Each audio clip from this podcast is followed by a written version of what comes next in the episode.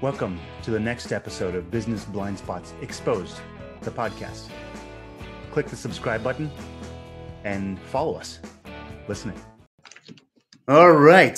Uh, we are on another brand new episode of the Business Blind Spots Exposed. And I've realized that is really, really long. So I'm going to call it the BBSE, Business Blind Spots Exposed podcast from now on.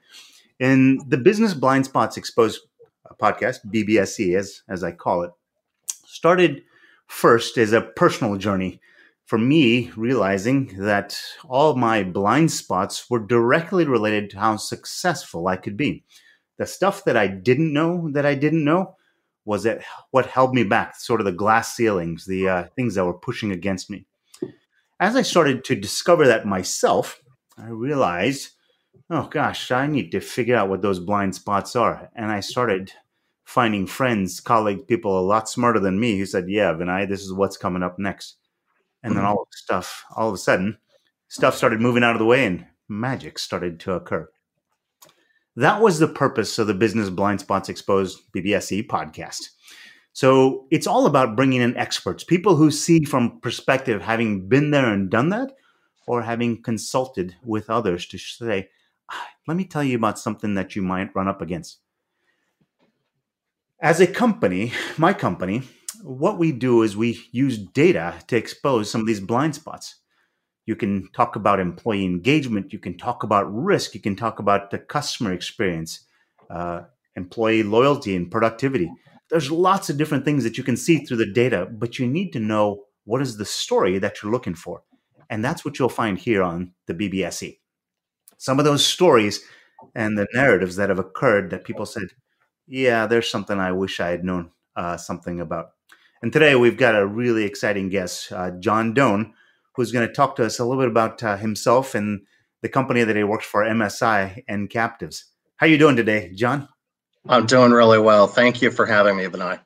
Absolutely. I'm really excited about this. I think this is a really interesting topic to talk about. Uh, when I first learned about it, I was like, wow, there's a whole world here that I was not aware of. So before we get started, though, and get into the real conversation, a couple of things. Uh, there's a lot of you who may or may not have heard some of the topics that John is talking about throughout the course of this. Just tell us what type of business you're in, uh, where you're connecting from. We'd love to just start there. Just let us know who's on. Well, looks like we've already got a few people on already. Thanks for joining, and just let us know who you are. But I want to tell you also some of the events that we've got coming up in the, in the next couple coming weeks. On April 20th, we've got David Dickey, uh, who is going to talk about how to recruit right by the numbers, how you can use data to get the right people on board to your company. Really important uh, part there. Uh, on April 13th, we have o- o- Olayinka, sorry, Olayinka Uola. She's coming in to talk to us about the top behaviors of successful women business leaders. She's going to talk to us about what are the trends and the patterns that she's seen over time from top and successful women business leaders. What do they do so well that gets them where they are? On April 8th, we've got Lee Lamb. Lee has had a really successful career, and she's going to come and talk to us about how better culture comes from understanding your data. Coming back and revisiting that point. If you understand where your data is, you can understand the truth in your business. But that brings us to John today. Uh, John has done some really amazing things in his career, and I'd like to tell you, read a little bit about his bio and why I brought him onto the BBSE podcast. So he works for a company called MSI Management Services International. It's a captive insurance uh, company management organization, and I think he's going to explain a little bit uh, to us here in a little bit about what captives all are. He uh, started his career in insurance back in the 1990s after graduation from graduation from South Dakota South Dakota State University. Stumbling on words today. Uh, after earning a BS in economics, uh, as a 23 year old, he successfully opened a new territory from scratch. Um, he was a specialty pharmaceutical rep for several years. In 2004, John returned to insurance and he inherited a territory with the loss, worst loss history in the company. 18 months later, he transformed it, the biggest loser into one of the most profitable territories in the company. So he kind of understands the numbers himself and how it all works behind the scenes and the stories behind it, the empathy, if if you will. Uh, 2019, John entered captive insurance as a national sales manager at MSI enjoys solving risk problems that cause many sleepless nights for business owners. John, I love that story and the journey of kind of what I think, if you read between the lines here, you started with a lot of the numbers the, with a degree in economics, but it was all about the story of what's happening in the business. Am I getting that right? Is that kind of what really enabled you get to get where you are today? Vinay, you're you're absolutely right. The data provides necessary information in order to in order to analyze the risk that that a business has. And it's not something that's always very easy to do because insurance is is, is reactive in general, not so much proactive. And when you find um, when you find businesses that have risk problems, you can work with them best if you can get to the root cause of those issues and then further go ahead and document the new policies and procedures in order to demonstrate that you've figured out what the problem was and how you're going to avoid it in the future. So, I there's a lot that you just said right there that I'd like to unpack. Right, the first time I ever met you, you started to talk to me about captives and how it shifts. Pardon the language here, but shifts it on its head. Right, uh, you think about risk a completely different way. Every single business has got risk. That's that's end of statement right there. But what you all do for companies as a captive flips it around. Tell me a little more about what a captive is and how people should think of a captive and what it really means or what it could potentially do. Sure. Um, a captive insurance is pretty simple. It's where a business owner owns their own insurance company. Think of it as their own state farm. It's a licensed property casualty insurance company where they insure some of their own risk and they retain the profits generated in their own insurance company. And they also receive um, income tax benefits um, for, for putting together more complete risk management. And something that is speak about about risk that's important to note. Uh, captives are typically going to be integrated with other insurance policies that you have. And you know, there are many different captive managers out there. Everyone has their has their specialty, but really, what a captive manager does is it, you, you, you're outsourcing all the heavy lifting that's necessary for an insurance company. You can focus on your business and making it work better because it would, quite frankly, it would be too daunting a task in order to try and run your own insurance company. I think it's also important to note that even using a captive in conjunction with other business insurance, there's still going to be some risk that's that's not going to be covered.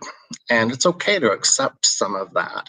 Uh, you just simply need to analyze where you're at and your in your comfort level as you're as you're moving forward. And I think, and I said this very well before, you know, having ownership in your risk management program, um, i.e., captive insurance, is is a really fantastic concept. It's one that Fortune 500 companies have used for decades. About 90% or more of Fortune 500 companies have captives. However, don't be thinking that you have to be Fortune 500 in order to have a captive. We work with a proprietary structure where profitable businesses with as little as a million dollars in revenue can utilize our captive solution. So, John, I, you know, I, I got to tell you, I'm, I'm very, I love stories. Uh, I think I think everyone does. They're so much easier to understand. I remember you telling me a story because this whole idea of captives, I think, can be very, very confusing, just sort of overwhelming as a concept. Look, I, I know how insurance works. I know how it works on a personal level. So because I've got insurance at home, I'm like, all right, this is how it works for business, and that's all I need to know. But I think you're opening up a whole nother can of worms for someone here potentially. So you told me a story once, especially with regard to COVID, how a company did not have any coverage uh, because the business stopped because of COVID. Wasn't there a story there that you had told me once about how a captive kind of jumped into that situation to help? Wasn't there a story that you shared with me one time about that? There was, and I, I think back and I think very fondly of of the stories. So we were early on in COVID, um, had a customer with um, insurance brokerage that had, had just started their captive. And part of the process is to do a risk analysis to look at where you're vulnerable and also to choose from amongst, any number of different insurance um, policies that are probably not covered under commercial insurance. So, at any rate, my client calls me and he's concerned about making payroll. Uh, now, I understand he had to reorganize really his whole business, but it was so gratifying for me to say, hey, when we set up your captive, you, me, your your, your um, financial advisor, all agreed on some coverages, one of which is business interruption insurance.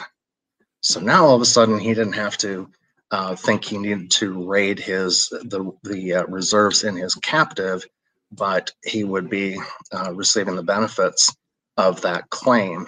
And something that's real important to note here: captives have broader coverage with fewer exclusions as a rule, and there's never an always. And what so many businesses learned was that their business interruption insurance that they purchased had a requirement of physical damage and also had a couple important exclusions, being as a result of bacteria and virus. Now, business interruption insurance in most commercial policies, it's a good coverage. It does really, really good things.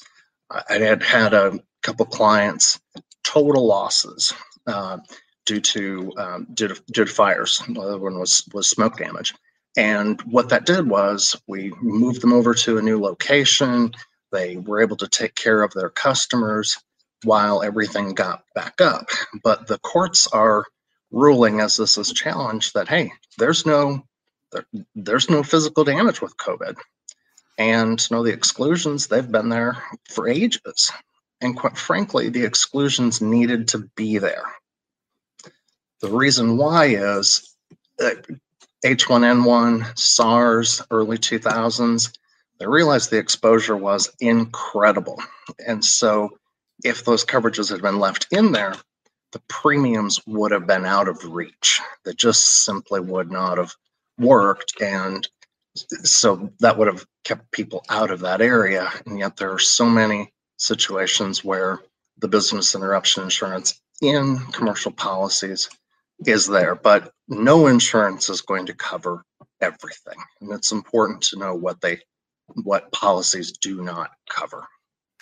So, a couple of things are coming up for me uh, here, and one of them is a question that someone asked: "Is was am, am I big enough to be a captive?" And I think the the answer to that already is you have to be about a million in revenue in order to be able to uh, afford a captive. Is, is, I think what I heard from you a little earlier. That's that's the first question I heard. Something else that came up for me along as you're saying this, and as a I always love my analogies too. Buying a suit off the rack uh, you know, I've, I've, you know, I'm a 44 long. That's, uh, that's the, uh, you know, jacket size. 44 long is good, but it's not a great fit. It's a general fit. I think of a captive is it's when you go to the tailor and say, "Hey, I need to take you to take it in just a little bit here, I need you to make it a little shorter here or just open it up in the shoulders. I mean, my massive chest, you know, I got to open it up in the chest a little bit, right? So that's that's what I'm hearing with a captive is as an analogy there, right? You've got this general one size fits all from the big insurers. A captive kind of is like going to the tailor and tuning it to your organization. Am I saying that right? I really like your analogy, but I have always liked your analogies because those stories and such that's what that's what makes it real. And i, I would love to have a tailor-made suit uh, uh, sometime but you know you're you're right. Um, there are differences between businesses. It could be even in the same industry space where some risk is you know is more important to to one of those one of those practices and not the other. So it's important to go ahead and do assess some of that risk and you know determine you know do you have the need because captives are not for everyone. They're they do a lot of really good things for many many businesses, thousands and thousands of businesses. Um, but you have to, it has to be right on on any number of, of levels. And I, yes, the, uh, the the captive analogy about the suit is very good. So you know we call it business blind spots exposed. So I'm I'm kind of constantly thinking in terms of distilling these into blind spots here. The first one I heard is that you very early on said that insurance is reactive. What a captive allows you to do is shift it from being completely one size fits all reactive level of insurance that everybody has commercial workman's comp commercial auto workman's comp so on so uh, so forth errors and omissions which everybody likely has to being a little more proactive in the way you run your company because you now have built this tailor-made suit that in the case of this uh, uh, in the case of covid there was an interruption in service uh, or interruption of capability of providing service for the business, but they had captive insurance that said, yeah, that that risk is covered, and you can now run instead of dipping into a PPP loan or something else. You've got exactly. Uh, and, and, you know, I, I, want to, as I am, as I am property and casualty insurance agent, I've held licenses over 20 years in four different states. Your, your insurance agent or broker is there to assist you with as much customization as they can for your business.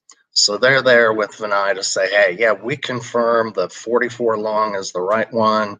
Uh, don't don't look at the regulars. Stay out of the shorts. You don't need the uh, you know the real big man's coverage, and you should have very good interaction with your insurance with your insurance agent or broker. If you don't, go find another one. Um, and you should also read read your policies. But yes, captives do bring businesses into much more of a proactive scenario rather than reactive.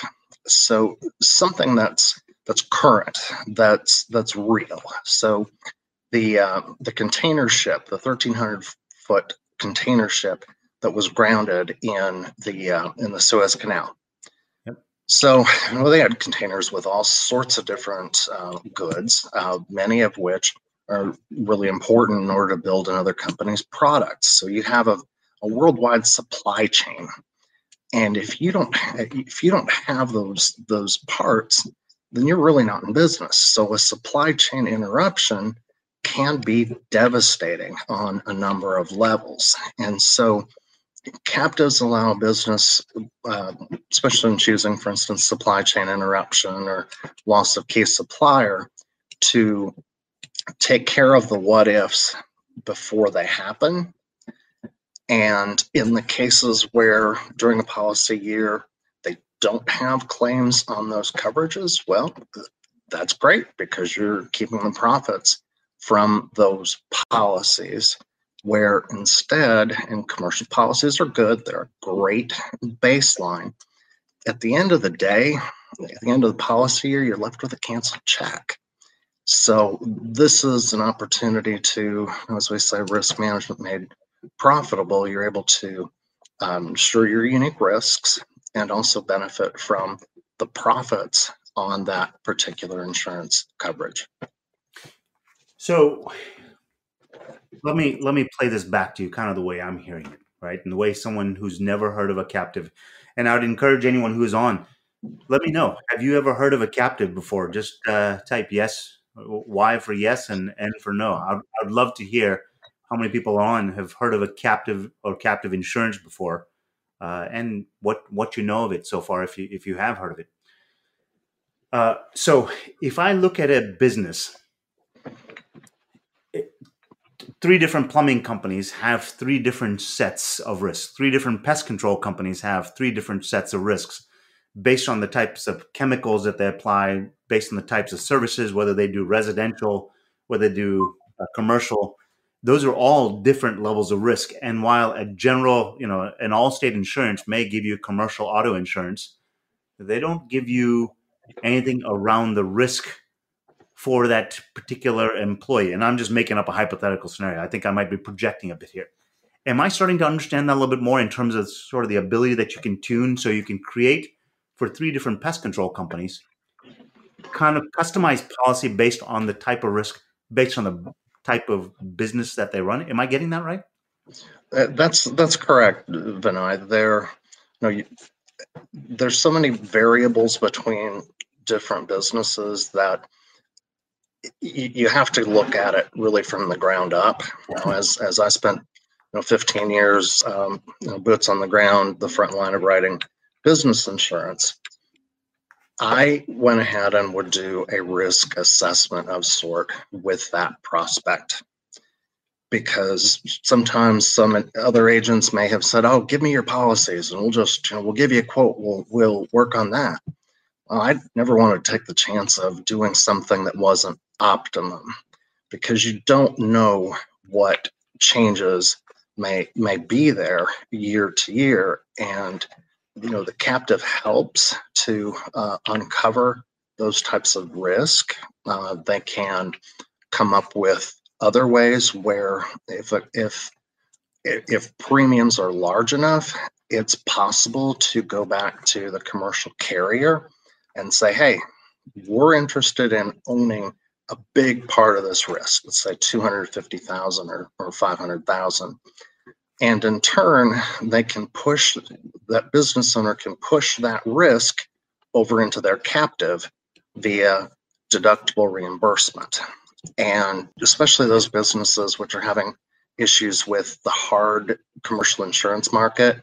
What that means is there are fewer carriers. I spoke with a broker right before this call who uh, he went through 27 different insurance companies before he found coverage. So, so there are a lot fewer players.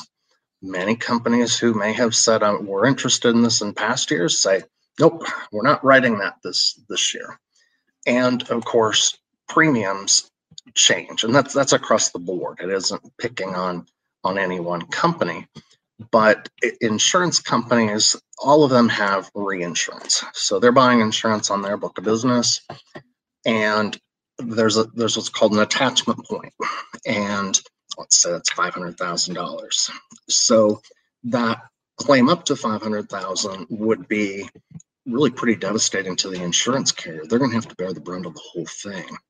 Whereas if you take on that risk yourself and also cover that risk in your captive, then that's very that's very profitable business for the insurance company, and you might be amazed at what kind of premium differences that could make. It's really pretty amazing. Um, some cases may see 50% or more premium reduction. And then in turn, you're paying yourself into the captive and you're not exposing yourself to any more risk. So, I, the first time you the light bulb went off in my head when I heard about captives, I think you and I were talking, and the the, the analogy I made there, I, I think this is still right. Is look, I'm going to be. Let's just say, for example, I'm going to be paying it instead of let's say a risk to to um, a place to live, right? I'm going to pay a thousand dollars a month to rent an apartment. All right, I've got to pay a thousand dollars a month. That's the regular insurance that I have. Or I can take that thousand dollars and put another hundred dollars on top of it, so I'm paying eleven hundred dollars a month instead. But I am now insuring some of. I'm taking over some of that risk. Everyone says, "Oh, you're paying more every month." Yeah, but if you start to assume that that house appreciates over time, that you start to get uh, appreciation in the equity that you're buying there. Three years later, that hundred thousand dollar house might be worth one hundred and twelve thousand dollars, hundred and fifteen thousand uh, dollars. You have now gained equity by paying that that more equity than just paying that extra hundred dollars a month because you've controlled it by yourself. So you've built equity in that. You've now turned it into a profit as opposed to just writing a rent check. Did I did I explain that properly? And is that analogy still valid there? That's yes, that is valid, and I'm I'll remember to use that more in the future because that paints a really nice picture of of what's happening. And you know, there are some coverages that can be in the captive that could also be in a uh, could also be written on commercial insurance policies. And when looking at that from the onset, granted, premiums are more because more is covered, but in order to try and make much more accurate comparisons, can't simply compare the premiums. What you have to look at is the net cost on that. And when you when you look at the profit center that's created, it's pretty remarkable. Now, a good candidate for a captive is not a business who I would call them a sloppy operator. You know, someone if it's pest control and you're in their back room, you know, they just have their stuff thrown anywhere, haphazard. Um, you go ahead and look at their their company vans and their mismatched tires and leak leaks all over the place. It when they have when they're when someone doesn't care about claims and doesn't work to prevent them, that's not going to be a good candidate for a captive. Uh, but there are so many businesses that are real conscientious in how they offer, that how they operate, that the captive can make an awful lot of sense for them. So, I mean, let, let me extend that sort of home ownership uh, analogy a little bit further, right? If you're going to trash your place, uh, owning your own house probably doesn't make a lot of sense because you're just paying for it. But if you actually keep your house in order over the course of the next 10 years, that house is going not only going to go up in value, it's going to increase in value because you continue to upgrade it, you continue to add value because of the aesthetic beauty of it and the way it's maintained. Uh, you'll get even more resale uh, and I think there's there, that analogy is still working in, in the way I'm thinking about it. Right? If you're if you're if you're taking I care agree. of it, pay attention to it. Why the hell wouldn't it sell for more? Right? Because you can say this comes along with it. It's kind of the way I'm thinking about it. Absolutely. Um, then I think this is a kind of an important time to talk a little bit about. So, you know, who makes a good captive prospect? Um, my risk management on the barking dog in the back in the background is not all that good, but we'll still work through the the distractions. So, um, but at any rate, if someone comes to me and says, "Well, I'm having trouble finding this insurance. I want to do some of this on my own, and you know, I want to do it for maybe a year or two. If that is the situation, I'm going to be very straightforward and say, you know, look, that's a nice idea that you have, but in order for this to work well for you, you probably need to be able to be in that for a minimum of five years or more. Uh, it's not it's not a it's not a band-aid approach as in you know going to another insurance carrier for a certain coverage there has to be some some commitment to that because if if the benefits don't exceed the costs, it's not really a it, it's not really really not a good business decision. So, you know, as as a company, as my company focuses, Carmo focuses a lot on data. We try to identify for companies who are the employees, what are the processes, what are the practices in a company that are not going so well, right? They're uncertain if a company is tending to that, paying attention to which employees are productive, produce the right outcomes, get good customer reviews, have a have great customer loyalty, um, good accounts receivable, payable, you know, all those processes are working well. I think those are the kinds of companies that actually might benefit the most from a captive because they're keeping their house in order. Is is that a leap of faith right there? No, I mean that's that's going to be that's going to be very accurate. Now, that's not to say that a business who has claims is is is a bad candidate for a captive because claims happen. Uh, if you look at it from the right standpoint uh, and find that root cause of the claim and do something about it, then you could still be a good uh, candidate for for captive. Uh, but you have to be, you know, conscientious. So as I was again on the front lines and writing commercial insurance for healthcare related companies. Some of my peers, if they had seen someone who you know they knew had had some claims history, they might just stop and say, "Oh, they've got claims." No, that that's not going to that's not going to work. And I looked at it differently and said, "All right, if I can, with that owner's help, if we can articulate specifically what happened in that situation and then provide their, their plan, their rationale for avoiding that in the future, that's a great prospect. That business owner could and did benefit from um, you know, from from the programs that that I offered them. Um, so, you know, don't think that some claims are a reason to not consider a captive. Uh, it's more a matter of have you learned from that? And it's hard to determine root causes in some cases. That's why I like what uh, Vinay does does so much because whenever you can you know, really qualify and quantify what happens, then you have power to change it. And just kind of, I guess, the scenario about claims not necessarily being bad if you you work with them, it's kind of as Vinay says, well, you you're you analyze and you're going to have some employees that are more productive than others, but all of them could become more productive if they come in and manage that risk, which it does include insurance, does include captive insurance, um, but all very important are you know, changes changes in the way that you do business so that you don't um, so you don't get a pattern of repeating that. And even when there are patterns, if someone can show that they've taken steps to break that and that it's unlikely to happen in the future. If you have a really good partner with your insurance agent or broker, they may be able to do some pretty amazing things for you. So I don't want to paint the picture that you have to be the never had any claims kind of person because that's not that's not reality. Uh, we just have to look at it as you know what's the issue with uh, pest control company A, and it could be completely different than B and C, but yet still holds a little bit of guideline.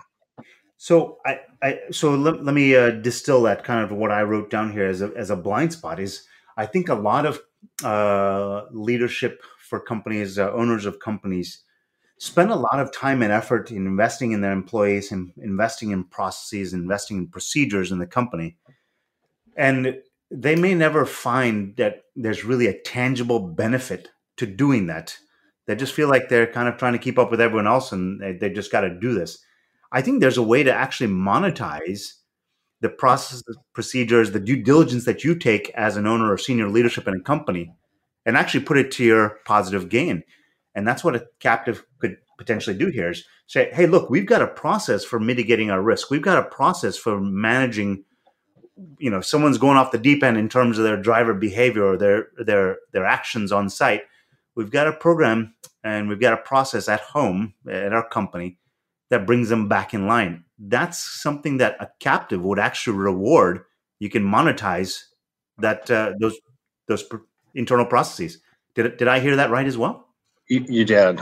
You you you absolutely heard that right. And thinking in terms of uh, business owners of multi-million dollar liability claims, and they um, they had their time where um, they couldn't sleep well at night uh, because that, that, that was really weighing on them heavily. Now I'd written the coverage correctly for them and looked at gaps that could be there that we could in turn turn cover, but it's it's hard to put a value on you know the some of the toll that that can take for you.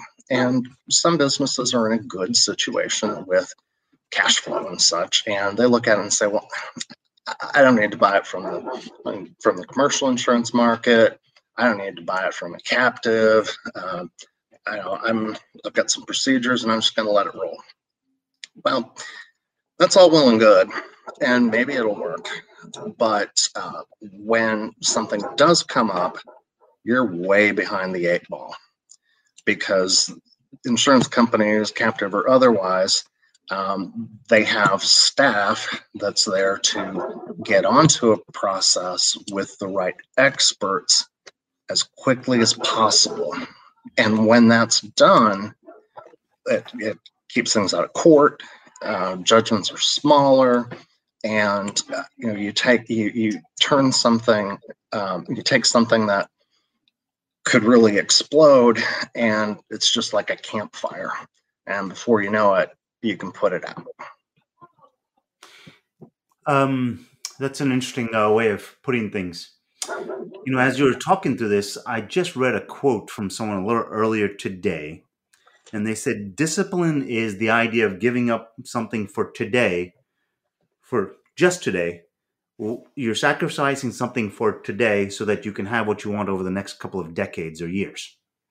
And I think that's there's there's an opportunity there. If that's the way you think, and it's it's kind of that's why I like it so much and why I wanted to bring you on to talk about this you know, very early on, as soon as I got out of college, the first thing I did was I bought a condo, and that condo has served me many, many times over. I'm continuing to buy real estate, and it's just continuing to gain equity. Right? I, you know, if I spend 40 hours a year on a piece of real estate, it's a lot, but gosh, it's it's it's given me a return. And I think there's a similar analog again here. It just makes so much sense over time. It just starts to compound in terms of the value that you get out of it. So for me, it seems like this should be a no brainer. It just takes a little bit of discipline to kind of get over the hump to do it the first time and understand how it can help you. So why don't more people do it, John? It seems kind of like a no brainer to me. Well, that's exactly what uh, the owners of a uh, actually a garage door um, company yesterday said. We spoke for about 90 minutes, and as you say, distill things down and you know, look look specifically, and that was their comment. And I have to I have to agree. Um, you know, when you end up with with less risk, more profit, less hassles, it's a no it's a no brainer. Now here's here's where I think the the disconnect lies. Other captive managers tend to be interested in companies that have 10 million or more annual revenue. So that may have stuck in many people's minds. Now, MSI, we're interested in that, um, but we're also interested in the smaller captives because you can have very profitable businesses that realize the, the risks that are out there. That's a huge advantage for them to, to go with a captive solution. Because when you're talking about the equity that's that's building, I it's very, very significant. And it's also outside of your operating business. So it's, it is, it's another significant asset uh, that, that you're creating with, with the captive. And so really getting the word out is probably one of the bigger challenges um, you know, for many different business solutions. But you know, I think people have the misnomer, oh, I've got to be Fortune 500 in order to do this. No, you, you, know, you need to have enough revenue. In our case, a million dollars or more. You need to be profitable, and you know, you're looking to uh, take care of risk that's out there and also reap the rewards. So insurance companies are profitable. So your insurance company should be profitable as well. So the idea, so let, let, me let me kind of break this down because again, it, it it makes so much sense to me. And and when I was really young, I kind of got into real estate with the idea that you know I, I'm going to be writing a check for a thousand dollars a month to someone else. Why wouldn't I want to write that check to myself instead? Is there a way I can have my cake and eat it too? And that's that's what I hear in a captive. So the, the, again, the challenge is the discipline of just taking the time to do it I think a lot of people are fighting fires all the time. So because they're fighting fires all the time, they just don't have the time to sit down. But if you're if you've got some extra cash that you're sitting in your pocket saying, "Hey, things are going well here. Where do I go next?" This is an opportunity for you to potentially invest uh, and create an asset out of what was formerly a risk. So now you're creating profitability out of something that was prior just a check that you never see again. Exactly. Right? I mean, that's it.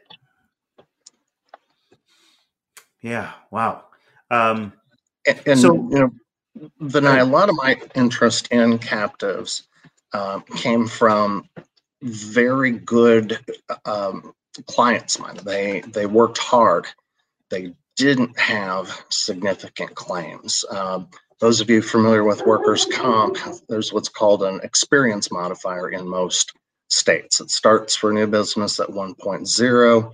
If you have less claims than um, than than expected. It can go below one. If you have bad claims experience, um, it goes up from there. It may go up over two. It just just depends on what's going on. But I, you know, I looked for, you know, what can I do for these people in order to help them um, to be able to not just pay so much to something with, with no return. So you look at drug and alcohol free discount, uh, perhaps a small deductible on the work on, on the workers' comp. Still couldn't do much though. And you know, uh, whereas if you you know you're taking that equity on taking some of that reasonable risk, uh, you end up with something. Because know, let's face it, who really loves writing insurance, writing the checks for insurance premium? Right. I can't think of anybody. It's yeah, kind of a, might as well write. yeah. yeah, it's a necessary it's a necessary evil. And we talked a little bit earlier about insurance being somewhat being uh, reactive in general. So the captive can help you forecast changes that you know are going to be happening in your business. And you can custom make a policy for that risk.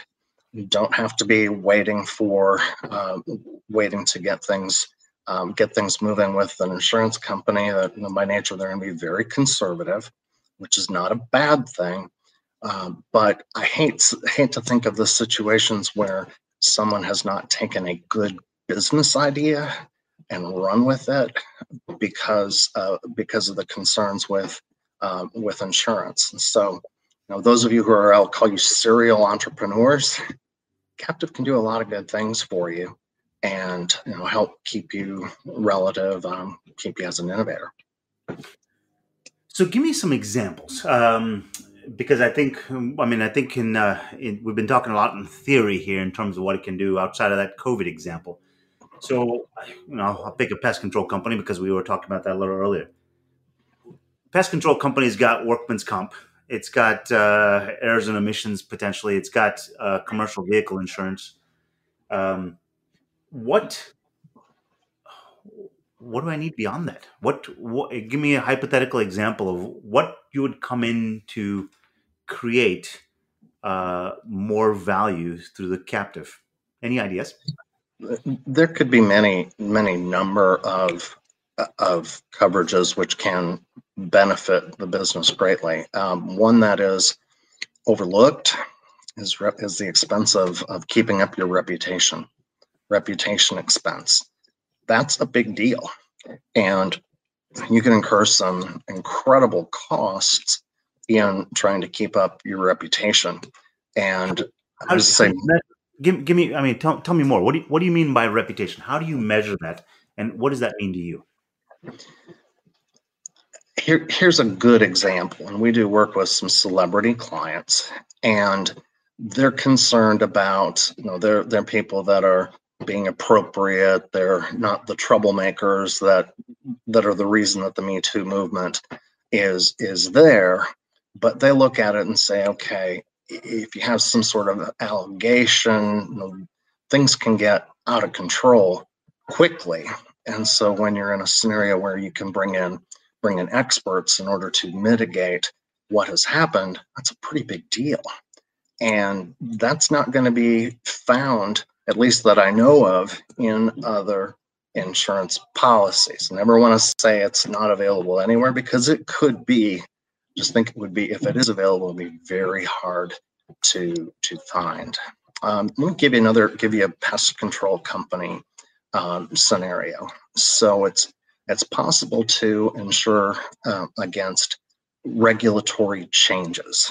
So let's say OSHA has a new regulation um, in order to make this work for your pest control company, uh, you'd incur $250,000 in expense. Now, there's no reason you couldn't have insured that because those expenses come up and many business owners they say well it's just an expense well it is but is that how's the timing on that expense if you're expanding and borrowing money that would do that would really hurt your cash flow. And in some cases, um, businesses that are you know, running really really lean, um, they might find themselves in a situation where they have to um, downsize their business or go out of business. And so the captive gives you that freedom of of knowing you can address issues that are out there. They're going to be there one way or another. Probably going to feel a whole lot better spending some insurance premium where you keep the profits, but you have the certainty of knowing you're not going to have um, some of those exposures out of pocket. So something that came up to me is I remember when I was in uh, school, I learned about Lloyd's of London and the idea that Lloyd's of London as a company made lots of money as an insurance company because they basically their basic policy was willing to do anything. And with the British East India Company, they were trying all people all kinds of ventures were going out and about. Uh, and as a result of that, because there was lots of uh, potential risk in trying to sail from the UK over to India. So lots of enterprises, lots of ventures. Lloyd's of London said, "Yeah, we'll insure it. We'll just have to figure out what the numbers are." Sure. I think what I'm hearing a little bit from you is if I were as a business owner to say, "Hey, I want to take a new risk or I want to try something new in my company execution," I might be able to shore that up with maybe a little bit of um, you know, I'm trying a brand new product to the market. I want to try it as something that'll differentiate me from others. Maybe a captive might be one way to give me a backstop against losing too much. Is that am I thinking right there? In in, in absolutely, um, backstop is really a, a, perfect type of word. I mean, many business owners uh, with group health insurance may take on some risk in that uh, along with the potential with the reward of of lowering premiums. And they just kind of work with that um, out of out of pocket. Um, that would be another place where a captive could provide potentially provide medical stop loss um, coverage which may make a lot of sense. It just d- depends on the situation. But there's some risks that you don't have to take take the whole risk on yourself if you simply look for uh, look for other ways. Hmm. So I, mean, I and I, am I'm completely completely in my head right now in terms of ideas and, and thoughts in terms of what we can do here. I'm just thinking myself, gosh, it, so for a company that is expanding, for a company that's growing, risk is going to continue to change for them as they grow, as they expand, as they open up a new market. They've got two offices. They're looking to open up a third office. They can say, "Hey, let you know this reputation uh, management. I, I, don't want uh, in our expansion efforts in this third office. I don't want it to hurt the core company, uh, and I want to put something in there." Uh, into a captive to make sure that hey i get this thing up and running and all of a sudden i have one customer that says something that goes goes viral goes bad right uh, and leads to something that all of a sudden people are dragging my name through the mud. I can have dollars set aside as part of this captive to make sure that i've got that backstop or stop loss on that particular issue. Uh, so it's a whole way to kind of build build that that backstop against any sort of new ventures and new ideas and new risks that I have as a company. It's, it's a way to grow my company with a little bit of a, a plan B. Is the way I'm hearing it. Is that right? You're absolutely correct, and this is probably a good time to um, to discuss uh, risk distribution and risk shift. Those are hmm. you know, part of the, the process of of insurance. And things are, regardless of the um, captive manager, um, there's going to be some pooling of sorts of this risk. So what that means to you is it's not a scenario where you have a claim and you come and chop uh, hundred thousand dollars out of your out of your captive reserves. You would have a share of that, and you know, the amount of the share would course, depend upon the captive manager and the way that they are, um, the way that they're managing. But you're not going to be. It's it's not just a savings account that you that you write checks out of. Um, additionally, a captive is not a place where you could um, you know write yourself a claims check for any and all types of risk. It's very much the same as um, as other insurance coverages, you know, your business is choosing the coverages that you want to put in your captive. and you're also then paying premiums to the captive. So where um, I, I, can't don't really want to call some of these people captives because they just had that in name only and looked at things and said, oh, we can just write ourselves um, a check for you know whatever and you know, not have any justification or anything like that. It's not the way an insurance company operates, and uh, those bad operators, bad apples, um, are the ones in the captive world that get noticed, and they get a and they can get a good bit of press. But if you take more than 15 or 20 seconds as you go through a Google search and see something that's not good, if you dig deeper into it, you'll find that what happened there was completely reasonable because to act as an insurance company, um, there are any number of things you need to do. Um, one, you have you have you have policies, um, and they're policies for risks that are likely to happen. Uh, case going back some some time, um, it was actually with a dentist, and Was looking at the insurance side of things, which is crucial. That's why you're doing this in the first place. And so he drew up a policy uh, to protect himself um, for the risk involved with a dirty bomb. so the things have to be for for real for real risk and uh, and and and in doing so you're in without analysis and um, rates are determined by an actuary. Um, technically, you may not have to do that, but in, in some of the, the, the cases where, where the IRS took captive to uh, to task, that went ahead, businesses kind of went ahead and did the dartboard approach on the premiums. You have to have basis for that, and that's you know that's crucial. Um, in addition, so it might sound real simple, but the insurance company has to issue the policies. Um, one of the most recent um, IRS cases was a really bad apple. Um, they didn't have anything to do with actually running an insurance company. They went ahead and you know, wrote themselves claims checks, um, and they didn't have they didn't put those coverages in their in their captive. Well, you, you have to buy insurance for whatever it is in order to be able to make a claim on it. Um, and then kind of the other the other side of things is you need to have claims procedures because claims come up and uh, those are all the elements that you know, your State Farm or Travelers or whomever else has in place.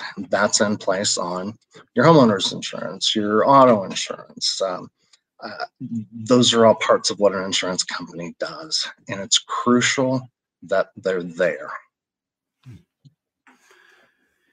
This is uh, it's all really interesting stuff. It sounds like there's an opportunity for companies that have been doing that are trying to take the right efforts and the right steps to do well as a company to to do better and and and maybe even financially put themselves in a better position over time just by shifting uh, the risk distribution or the, that risk shift and it's by um, leveraging captive I want to because we're getting we're, we're gosh time has gone actually a lot faster than I had expected. Uh, I want to kind of summarize a couple of things that I heard throughout the co- course of this as, as as blind spots that people could potentially investigate um, and and think about because I'd love to get some sort of take home messages from you in terms of where people can start if they if if this is something interesting to them. So a couple of things I heard is insurance is reactive and and a captive shifts you to a potentially proactive stance. Don't don't get don't be behind the eight ball. Start to maybe get ahead of the eight ball. Uh, general a general broker and agency can customize within the constructs of what Allstate or Nationwide or you know one of the you know State Farm, any of the big carriers out there do. But it is still a one size fits all, right? It is at the forty four long uh, soup uh, if you really want to make it tailor fit, that it fits perfectly and it looks bespoke, that's what a captive will do for you. And it just fits a lot better and it will uh, put you in a better position over time. And, and how so is that it, you build equity in your risk management over time as opposed to just writing a check every month. You got to do that anyway. Right. So it's, it's, it's not so much about the money that you're writing a check for every month. Uh, it's more about this idea that you go from um, just writing it, never seeing it again, renting versus building that equity in the process yourself and, and potentially building some more profitability for stuff. Did I capture those right? And if that's right, where where does someone start? Give me a give me a sense of how how they start this process. Well, you're you're absolutely you're absolutely right in, in your in your synopsis there, Vinay. Um, I'm going to mention one other thing because it's it's very important. Um, the U, the United States has 36 states that have captive laws on the books.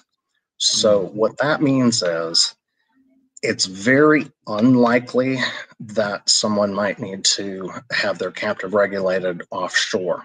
So MSI, we domicile our captives in North Carolina, which is a very, um, very captive friendly state and insurance department. And yet, as we're in North Carolina, we can write coverage and we do write coverage um, all, all around the country. So hmm. that, you know, that doesn't, um, that, that's not a hindrance. Uh, when, you know, when making the, the decision on, on the captive, you have to be able to come in and really take a deep dive and a hard look at yourself to see, well, what, you know, what's there? What could we do better? Um, you know, another area that in just a description for a business that I'd say is probably going to be there. It's probably going to be a business that's pretty well established. They have cash flow, good cash flow. They have good, um, good profit. Uh, but if someone's you know hand to mouth and leverage to the hilt, more than likely they're not going to be a real good candidate for um, for the captive although there are always exceptions to um, to the rule. Um, you know, MSI, we do turnkey captive management. Um, I'm always available to answer answer questions. My email is john with an H at the MSI Corp. Uh, dot com. Um, Vinay has my contact um, information as well. And you know, in the starting phase, just have a pretty candid conversation. And that can help because my role as national sales manager is to you know have the conversations with business owners to see whether or not a captive is a good solution. And it's not always the case but in many cases it is. Um, with a captive manager you want someone that's going to do the service for you in a turnkey way we have a fixed price uh, depending upon um, the size of the captive for those management fees. And with us, you're not receiving individualized bills for the various processes that are done. It's all included. Not every captive manager does that. Um, there are some ways and structures where the amount of money that's necessary, uh, capital contribution get into the captive can be very nominal. Others may be maybe pretty pretty significant. Um, it, this kind of comes into insurance in in general. You, know, you you have to be comfortable with a captive manager. Know, I like it. Uh, I know that uh, when I joined MSI, that there was over 10 years experience, and now we're over uh, you know approaching 15 years. So it's good to have someone who's who's around. It's good to have someone who is meticulous. It's good to find someone who will tell people no sometimes. I have on occasion someone who has the idea they're going to put a tremendous amount of premium in the captive and it's way more than um, than would be supported by the IRS. So there are certain guidelines, and we stick to those guidelines and don't vary from them uh, because this is an insurance company. It has to be done a certain way, and you there are no shortcuts. Um, when you start the process of, of working with the captive, um, there's a risk assessment, sometimes called an actuarial report or feasibility study. That is an expense that you're going to going to incur. Um, with us, you incur that one time. Then the management fees um, take care of any other actuarial work that um, that comes by. Um, mm. you know, Vinay on the on the asset side of things. So you decide to hang up your business. You've been there. You, you when you start the captive, you knew you're going to be there five years or however long. So you have this have this asset. This is real money sitting in your in your reserves, and some of that that money's been um, been getting returns. They're conservative assets. Um, so you have that asset, and in most cases, you're going to have the not only did you have the advantage of the tax deduction going in, but also you'll have the advantage when you when you cash out the assets of being taxed at long-term capital gains rates. Huh. So there, you know, there's just a plethora of reasons why a captive can work can work really well. You just have to find um, you know find a captive professional who you know, will listen to your scenario and and determine whether or not you can um, work with them. Um, and MSI, I'm never going to tell somebody that we have all solutions captive. We don't. We know what we do well, and for the most part, stick stick with that. There are other types of captives that are um, that are available too. Um, there are I do run into situations where business may belong to a group captive where some of their primary coverages, and I understand that, but they're still eligible to um, to own their own captive. So captives are very flexible and the, the benefits of uh, having a captive are really, really broad. And that's that's what I like about it. You don't have to you don't have to say no, we can't find something. You don't have to tell a business owner, um, you know, and you talk about Lloyd's that was in policies for Lloyd's and tell them, well, this is kind of one size fits all. Yes, you, uh, this is kind of the way it is. This is kind of your, you know, your last resort. And it, it can really be, really be your friend. When you get down to really making the decision, it's very important to at least consider bringing in your CPA in on the discussions. Um, perhaps an attorney, other trusted advisors. Uh, we want to have that have that stand the test. That's done as I put captives together on a regular basis, and we welcome that. And you know, as as kind of some backstop uh, for everything. So MSI is owned by some CPAs. So Jeremy Klumbic is a CPA, president, and managing partner. And just like any other CPA, he looks at things in the fine details uh, to make sure things are done right. Um, another partner is is uh, Richard Klumbic, who is a nationally known tax attorney. So we have a good background of, of knowledge. We've worked with hundreds of businesses with captive solutions, and we found a, a formula that works pretty well for us. And we have um, good retention year to year with the clients, and, and really business grows off of referrals.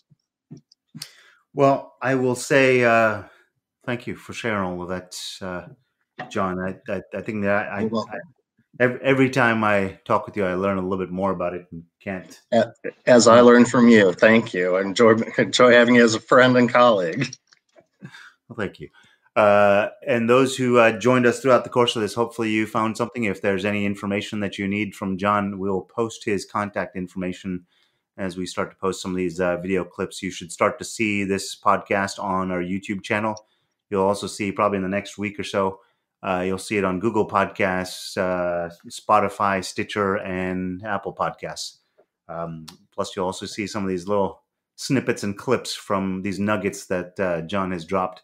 Uh, you'll see them on LinkedIn in the next couple weeks. So, thank you everyone for those who joined, uh, and thank you, John. Appreciate it. Thank you, everyone watching, for spending your valuable time. Hope you've taken away. Hope you've um, taken away some good some good points um, from from conversation. If you want to continue conversation, simply reach out to me, and we'll be happy to take care of it for you. I guarantee you, uh, John will take care of you. He's always a fantastic conversation for me. Thank you.